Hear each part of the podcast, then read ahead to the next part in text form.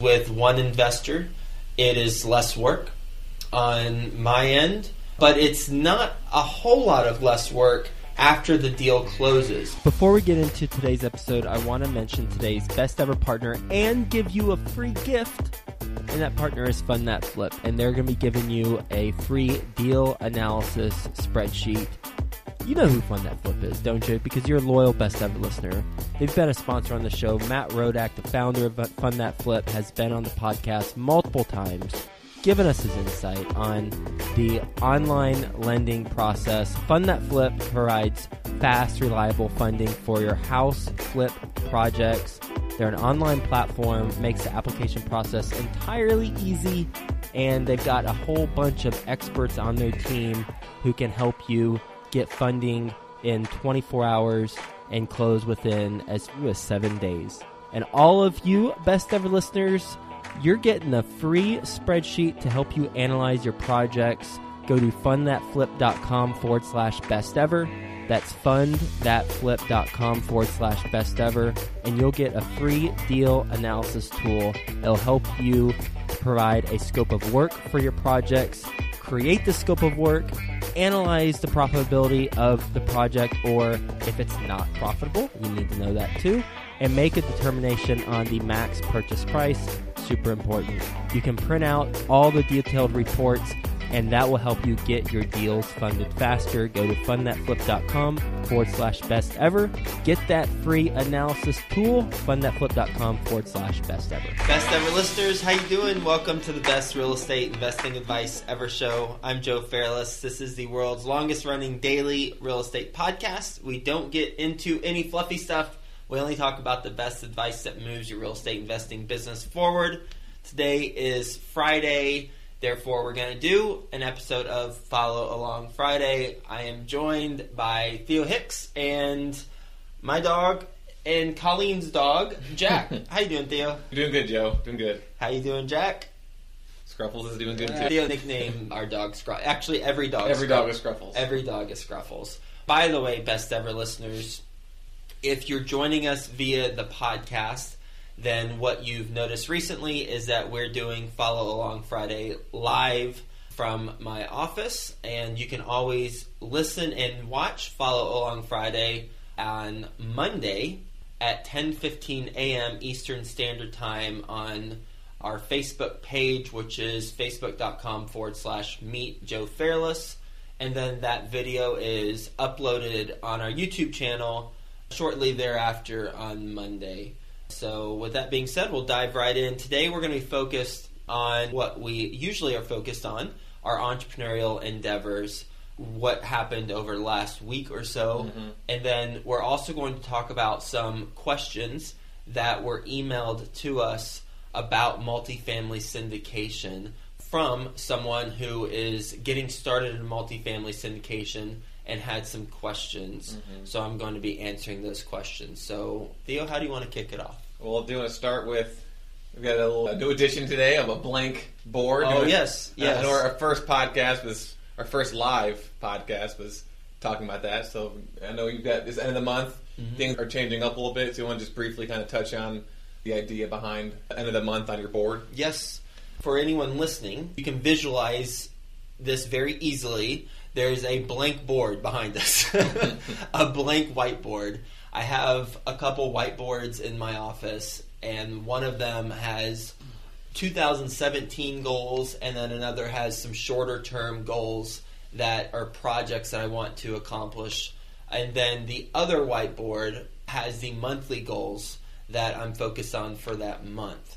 And right now is the monthly goal board is blank mm-hmm. because it's at the end of the month and I accomplished some things and I didn't accomplish others and I'll be happy to talk through those. From a macro level, this was the most successful business month in my life by That's far. Awesome. And the main reason is because we closed late last month, so I'm kind of grouping it into this month. Late mm-hmm. last month on a 200 unit in Dallas.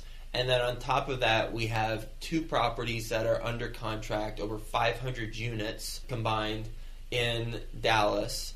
And I have already secured the equity for those two properties, and it is over $11 million worth of equity that I've secured from a private high net worth investor. And typically, if I don't secure it from one high net worth investor, then I'll go out to my network of investors who I work with and have a good relationship with, and there are more individuals. And this actually brings up a question that is commonly asked, Mhm. but isn't something that was emailed to us, but I just hear it often. In fact, I answered this question for one of my investors just last week, and that is Would you rather have one investor or would you rather have multiple investors in your deal? And to me, it's a toss up because with one investor, it is less work on my end, but it's not a whole lot of less work after the deal closes because how I do ongoing communication is via MailChimp. So it's just typing an email, regardless if it's, if it's to one person or multiple people, Yeah. and then I send it out. So that's the same amount of work. And then accounting at the end, it's multiple K1s versus one K1, and our accountant does that. So really, other than after we close, it's about the same amount of work when you have, say, 50 investors versus one investor, as long as the project is going according to plan. If the project is not going according to plan, then I imagine you'll have a lot of investors asking you questions. Therefore, that's a lot of extra time that it will take to field those questions, as they should ask questions if it's not going according to plan. But assuming that the project does go according to plan, then it really is a toss up because when you have multiple investors, you also get more word of mouth referrals. Mm. And through more word of mouth referrals, your private investor network grows. Again, assuming that you're doing a, a phenomenal job. But the same could be argued with the one high net worth investor. If and when you excel in that project, then they might be inclined to refer you to others, and their others are likely going to be at or around the same level as they are. Therefore, that one referral might equal a lot more equity than 50 referrals from other investors. It really, to me, I am indifferent towards one investor versus a lot of mm-hmm. investors because I think it's a toss up. But it is nice to have a mix. And the reason why I say this is the most successful month in my business is because I have a nice mix of we just had a, a project, this 200 unit that we closed last month, and there were multiple investors versus this project where there will be one investor and his family. Plus, it's the largest equity raise that I've been involved in. $11.5 million equity raise is the largest I've been involved in personally, or responsible for, Okay. I should say, for bringing. And any questions about that? I can see you thinking. Well, well, I was going to ask about we've got multiple investors versus just the singular investor. And I guess this would kind of question me based off your experience. This month, you said that you've got these two deals lined up and all the equity is completely raised. Is that standard for most deals that you'll have all the equity raised before you actually close on the deal? Yeah. Is that, does that happen every single time? Before we close on a deal, abs- Okay. absolutely. Okay. Yes, we'll always have the equity secured and deposited before we close. And there might be a circumstance where we can close on a deal, but perhaps an investor with a self-directed IRA wasn't able to transfer accounts, or maybe had someone had a life circumstance come up who thought they would be investing but were not able Okay. to, or an investor at a million was needing to decrease it to 500,000 at the last minute. And in those cases, we will likely have the funds to close and will continue to raise a little bit after Okay. to cover the difference. And the reason why we would be able to close in that unique situation is because we only need, I say only, we only need a certain amount to close with the lender Yeah. and to actually close the deal, but then we have an operating account that we need mm-hmm. afterwards. We have reserves. that will need to have a certain amount. We'll need, if we are bringing all of the equity for renovations up front, mm-hmm. then we'll need the renovation dollars if it's not a bridge loan or something where we're getting future funding.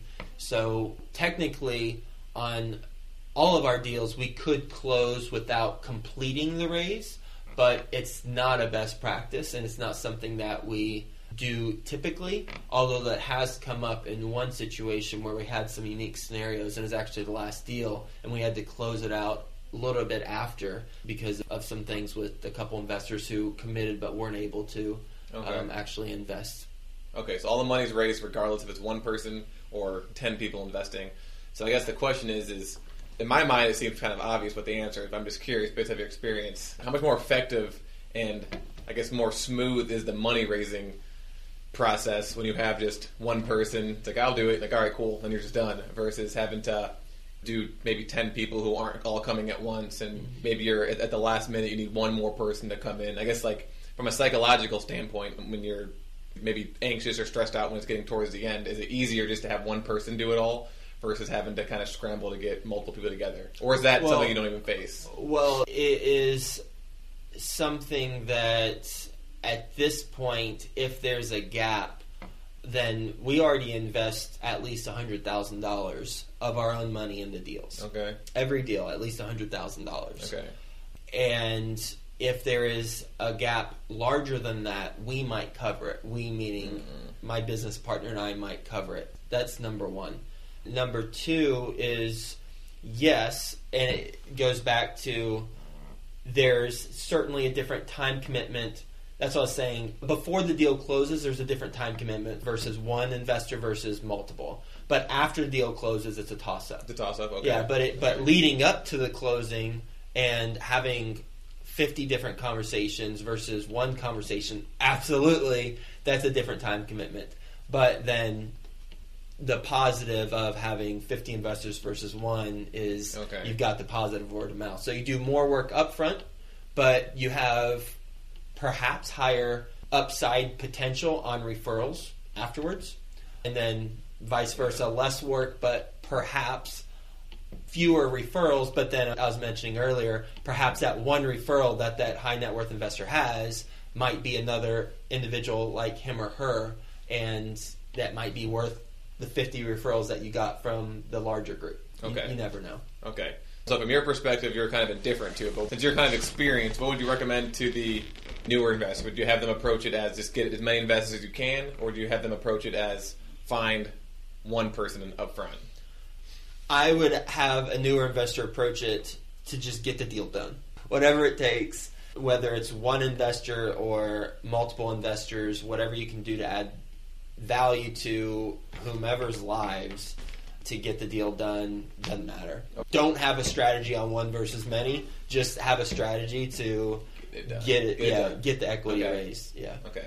I guess that was just macro level, but more detailed why because we're all about consistent daily action. For the board, you know, I know they, the people that are watching it can't see it because it's blank, and the people that are listening obviously can't see it either. But before you had the different categories set up and the check marks and the boxes, and that was the first time you did that. So, the first time you did the checkmark board, best business month ever. Any relationship between the two? Did doing this add value to your Yes. your business in any way? And if so, Yeah, absolutely. And best ever listeners and everyone watching, next week, because it will be in February, you'll see my February goals and you'll see how I break those out. Because I did learn a couple things on the goal tracker. And by the way, this was the first time I had this in this office, but I've done this before when I lived in New York City and I had my own room.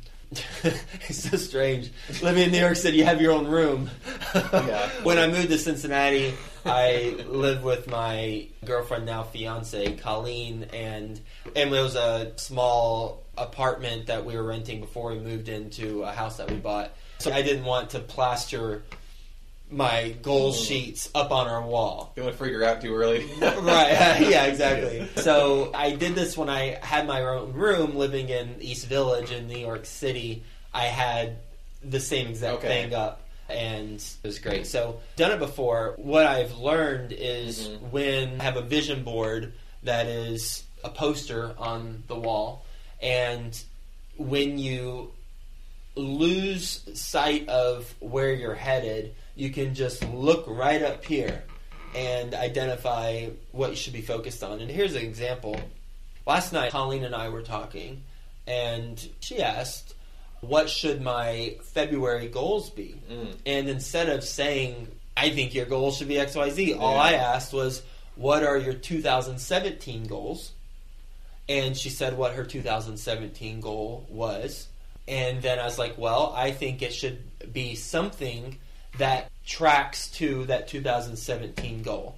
And I won't use her example because those are her goals, but one example for best ever listeners might be if your goal is to wholesale 10 houses a month by December of 2017, then if you're wholesaling two houses a month now, then what I would do is I would identify what are the lead generation methods that you're getting the houses Mhm. and what are the lead generation methods that you're getting the buyers and make it a point to do those things consistently every week and have some sort of check mark process to do Yeah. And so that is how I approach the whiteboard and my monthly goals.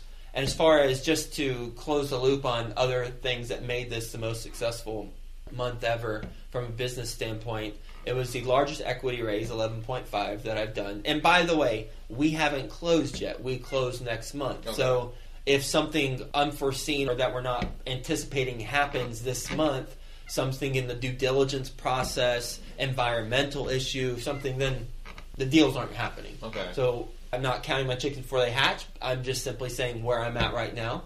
So that's number one. But additionally, what happened this month is January is actually the most amount of downloads Okay. that this podcast has had. We're averaging over 6,000 a day. So mm. there are over 6,000 best ever listeners every single day listening to the show. That's amazing. Yeah, and this time last year, because I track this every month, this time last year there were 3,000.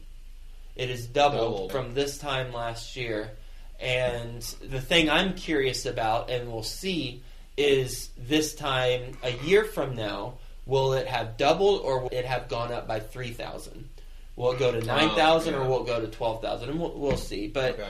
combine that with on the whiteboard and best of listeners you can always go back and look at the videos from our last couple weeks and you can see the actual whiteboard if you want to but on there is also have a magical moment with Yep. colleen and the magical moment terminology comes from being a tony robbins student and that magical moment was going to a dashboard confessional concert Yes, yeah, that's awesome. Eh, here in Cincinnati, which was interesting. It felt like she and I have been going out for like two years almost, almost Okay. two years, and it felt like one of our first dates is just really Yeah. fun doing something like that. And so it was by far the most successful professionally, and then also personally, it was, it was a lot of fun. Awesome.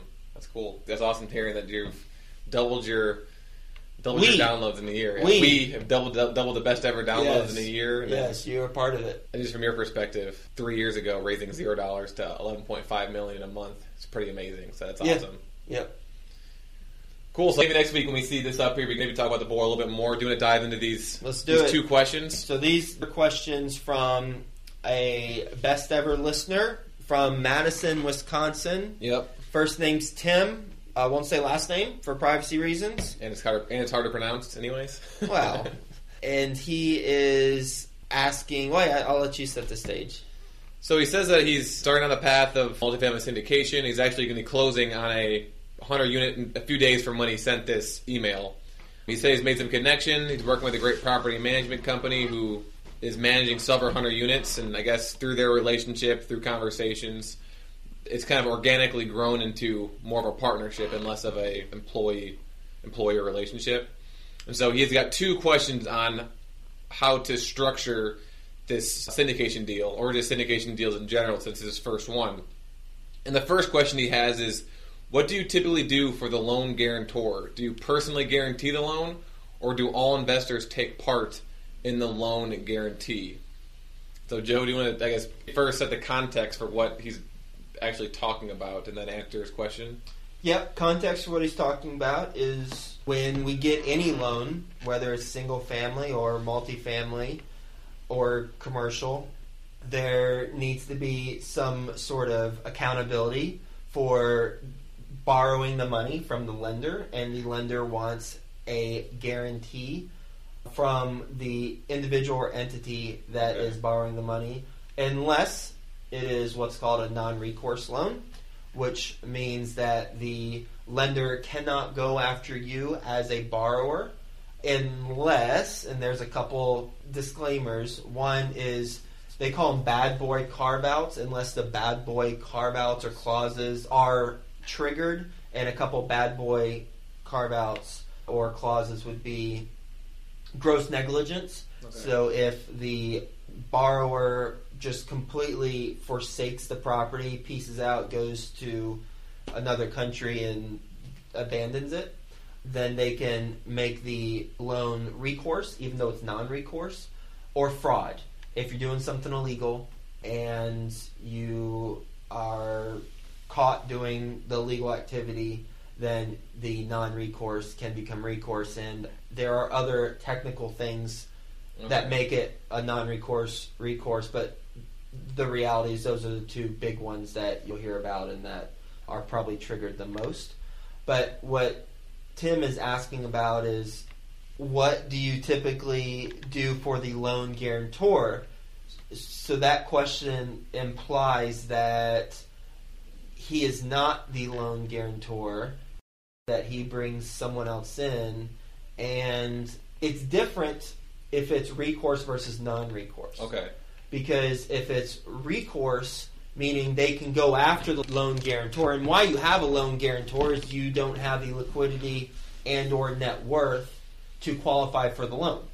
That's a problem i had whenever i got started and that's a problem that 95% of people have when they get started is they don't have the money in their bank post funding to qualify for the liquidity and net worth requirement that the lender has. So, what do you typically do for the loan guarantor? Well, if it's recourse, then you're going to give them more. If it's non-recourse, you're going to give them less because non-recourse they have limited liability unless you neglect the property, gross neglect, or you commit fraud.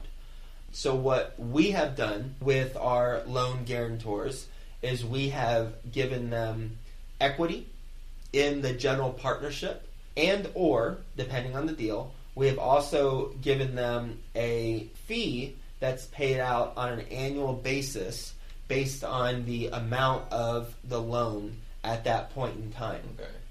and that fee specifically, Tim, on a non recourse loan is 0.25 of a percent.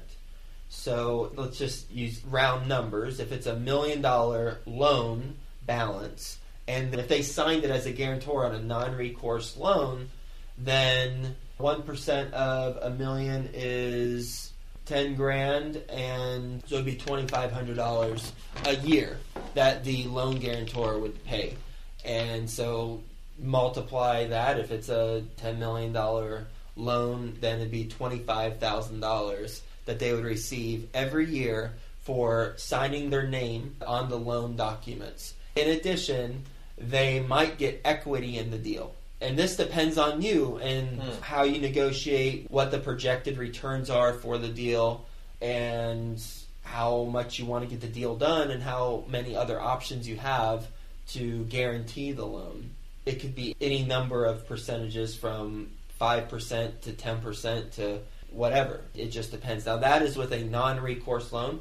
We do not have any recourse loans, therefore, I don't have any personal experience working with someone on a recourse basis.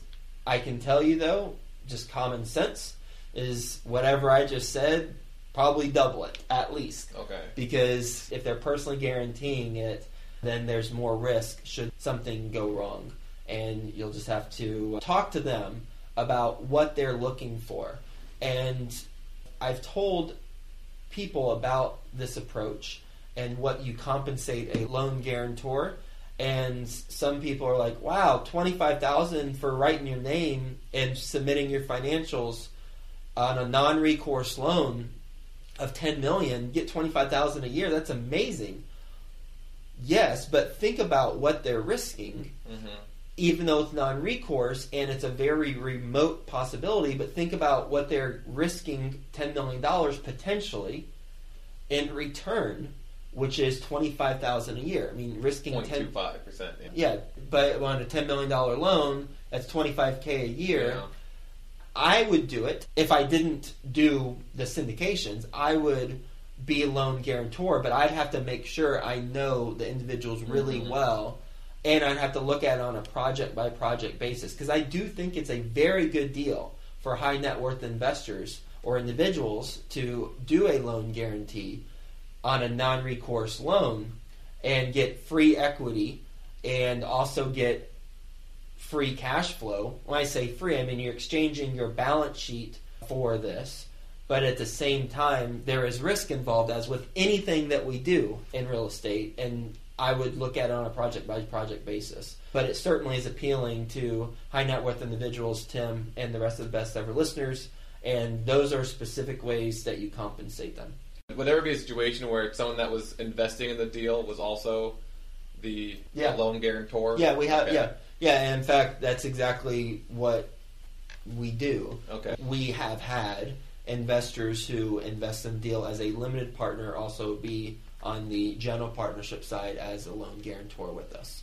Okay. And then you kind of answered this, but would you ever in the future personally guarantee your own loan that you raise money for, or would you? Oh, we do. Okay. In addition, yes, we also sign on the loan in Okay. addition to the investor who has the balance sheet to get approved for a sizable loan. Okay. But they're clarifying questions because I personally don't know a lot about this. Maybe other people don't either. But it doesn't have to be one person. It can be like this person. You need a million dollars. This person right here's got two hundred fifty. This person's got three hundred. This person's got four hundred fifty.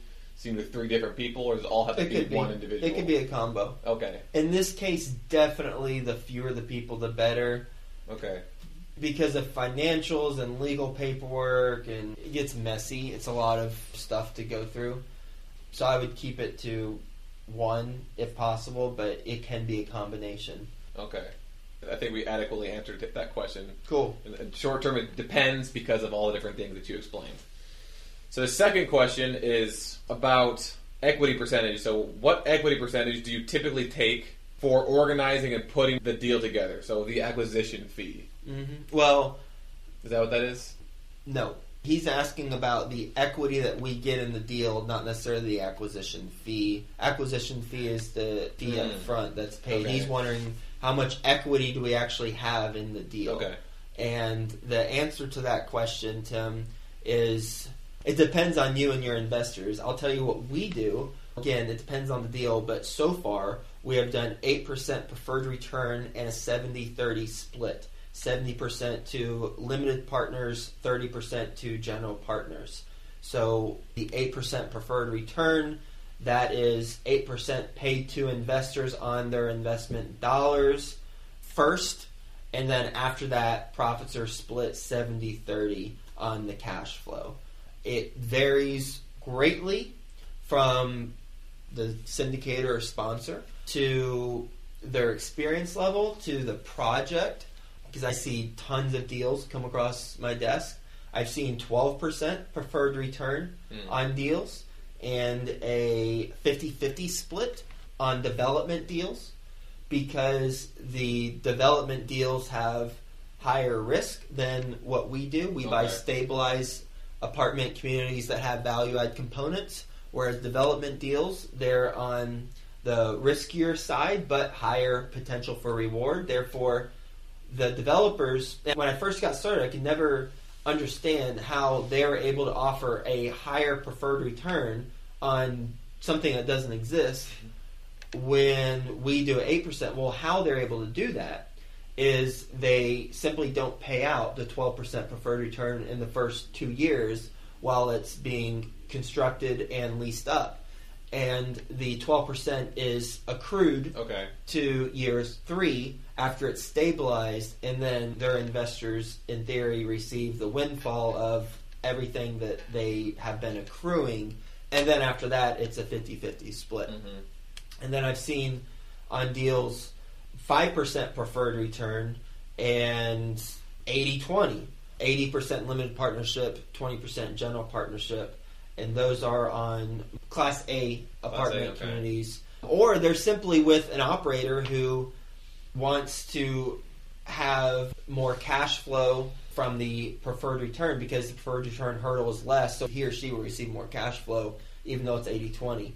It just depends on how you want to structure it. You're only limited by your creativity and what the market will command and what your investors' goals are. So, what I would do for anyone starting out, or for you, Tim, who is closing on your 100 unit, congratulations, by the way, on that 100 unit that you're, you're closing on. What I would do is I would identify where are you at in your business evolution, and most likely it sounds like you're at the beginning. Therefore, is cash flow more important to you than money in five years? Hmm. If it is, then perhaps have uh, acquisition fee that is three percent and a smaller equity split on the back end. So, what industry standard is on an acquisition fee, which is the fee you get paid at closing, is anywhere between one to I've heard Dave Lindahl talk about five percent, one to five percent. We charge two percent. Maybe do three percent acquisition fee to get cash flow up front for your business, but then have a eight percent preferred return and maybe 85 15 equity split with investors. That way, you get paid a little bit more up front to help with your cash flow as you build your business, but you don't get as much later, and it balances out what the fees are because you're giving them more equity in the deal, but you're taking a little bit more at the beginning if you're looking to build your business and you need cash flow. And then vice versa, as you continue to grow your business, then less of an acquisition fee, maybe down to 2.5% or even 2% what we do, but do a 60 40 split with investors or 65 35, 70 30 split, or even have performance hurdles. We do performance hurdles in most of our deals where it's a 8% preferred return, 70 30 split. But then, if and when we reach a certain internal rate of return to investors, then maybe it's 60 40. And then, if we reach another internal rate of return to investors upon disposition, then it's 55 45 or 50 50. Are these splits, these 70-30 splits, are those the equity splits that'll come once the property's sold at the end? Yes. And is it also after the investor gets their 8% return, everything on top of that gets split 70-30, or is that something different? It's upon disposition of the property. Okay. Because when you, the internal rate of return is zero until the investors get their money back. Yeah. And it's not likely all capital will be returned until the disposition of the property or some incredible refinance.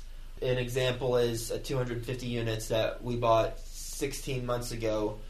We just did a refinance on that last month, so 15 months later, and we returned 36.5% of investor equity Okay. they had invested in the deal. So in total, with including preferred returns and that deal, we've returned almost 50% of investor equity, and it's been 16 months. And that's a phenomenal deal for investors, but it's still not 100% of their money. So most likely, the return of capital, 100% of capital, will be on disposition or the, the sale Okay. of a property. Okay. Therefore, the hurdles will take place on the sale of the property if they're tied to internal rate of returns.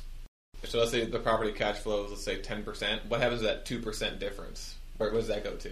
If it's 70 30, then 70 cents of the 2% That's what I thought. go to limited partners and 30 cents of the 2% go to general partnership. Okay, totally makes sense. So I guess uh, it looks like we addressed his question about equity percentages. Do you want to go into the other types of syndication fees? Do you want to touch on that? Yeah, I talked about acquisition fee. There's a lot of different There's types of of fees. fees that can be charged, but you got to use common sense and you've got to make sure that the investment is very, very profitable for the limited partners, your investors, Yep. first and foremost. So, I will say another type of fee will be asset management fee.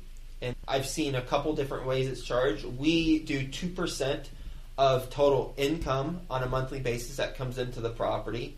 So if it is $100,000 in collected income for that month, then the asset management fee for that month would be $2,000.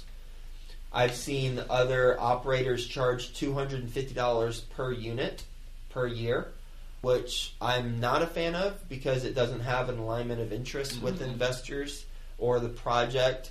Because regardless of the performance of the project, they're still charging their $250 per unit per year. Whereas when you are compensated based on the performance of the project and the income that comes in, then there's alignment. Yeah.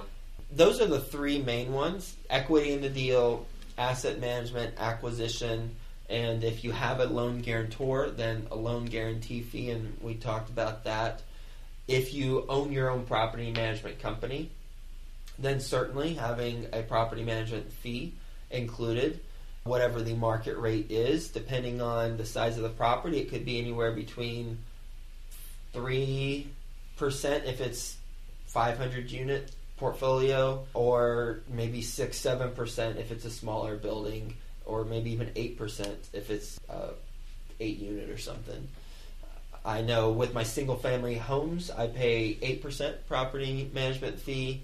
With our apartment communities we pay 4% in Mhm. most cases 4 to 4.5% in most cases on top of that, if you have a construction company, which you likely will if you have a property management company, then you can charge a fee, and you should charge a fee for the construction oversight and overseeing the turnovers of the units, the renovations, the construction projects.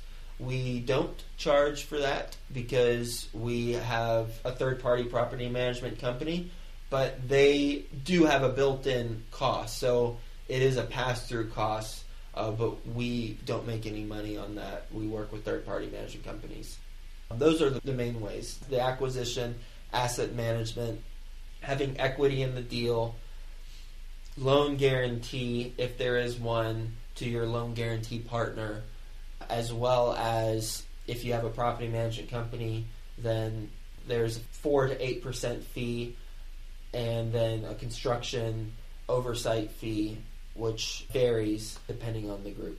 Yeah, it seems like it's important to take these fees into account when you're actually running the numbers because you said you don't want to get kind of carried away with these fees. That's something that'll negatively affect the limited partners. and So we got to make sure that they're taken care of first before you start kind of collecting the fees for yourself. Does that make Yeah, it's all, it's, sense? it's yeah, it really is. It's it's running a business and knowing that everybody needs to make money, especially your clients.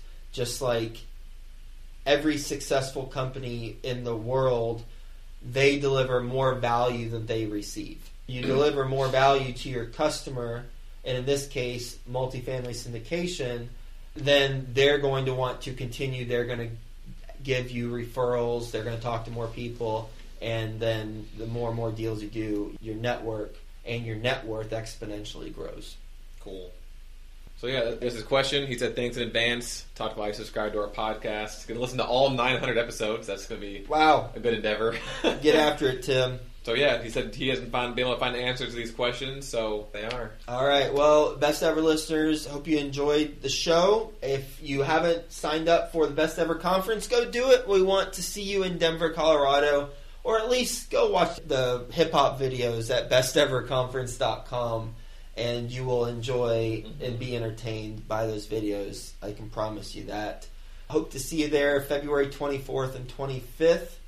And if you like what you heard, then make sure you're subscribing to the podcast. And if you're watching it, then make sure you're subscribing to either the YouTube channel or the Facebook page. Hope you have a best ever day, and we'll talk to you soon. Remember to get your free deal analysis tool for your flips at fundthatflip.com forward slash best ever. That's F U N D T H A T F L I P dot com forward slash best ever. It will detail your scope of work, help you analyze if the project's profitable, and make a determination on the max purchase price. Fundthatflip.com forward slash best ever. Best ever listeners, it is here. Well, it's almost here. February 24th and 25th the conference, the best ever conference. Have you signed up yet? Oh, if you haven't, you better sign up right now. It's going to sell out. Besteverconference.com. I'm going to be there. A bunch of the guests who you've heard interviewed on the show are going to be there. Just go to besteverconference.com and look at all the speakers that you're going to hear from that will help you move your business forward in 2017. I want to meet you in person the best ever guests who are speaking at this event want to meet you in person, and people who haven't been interviewed on this podcast who are speaking at the conference, they want to meet you in person. Go to besteverconference.com.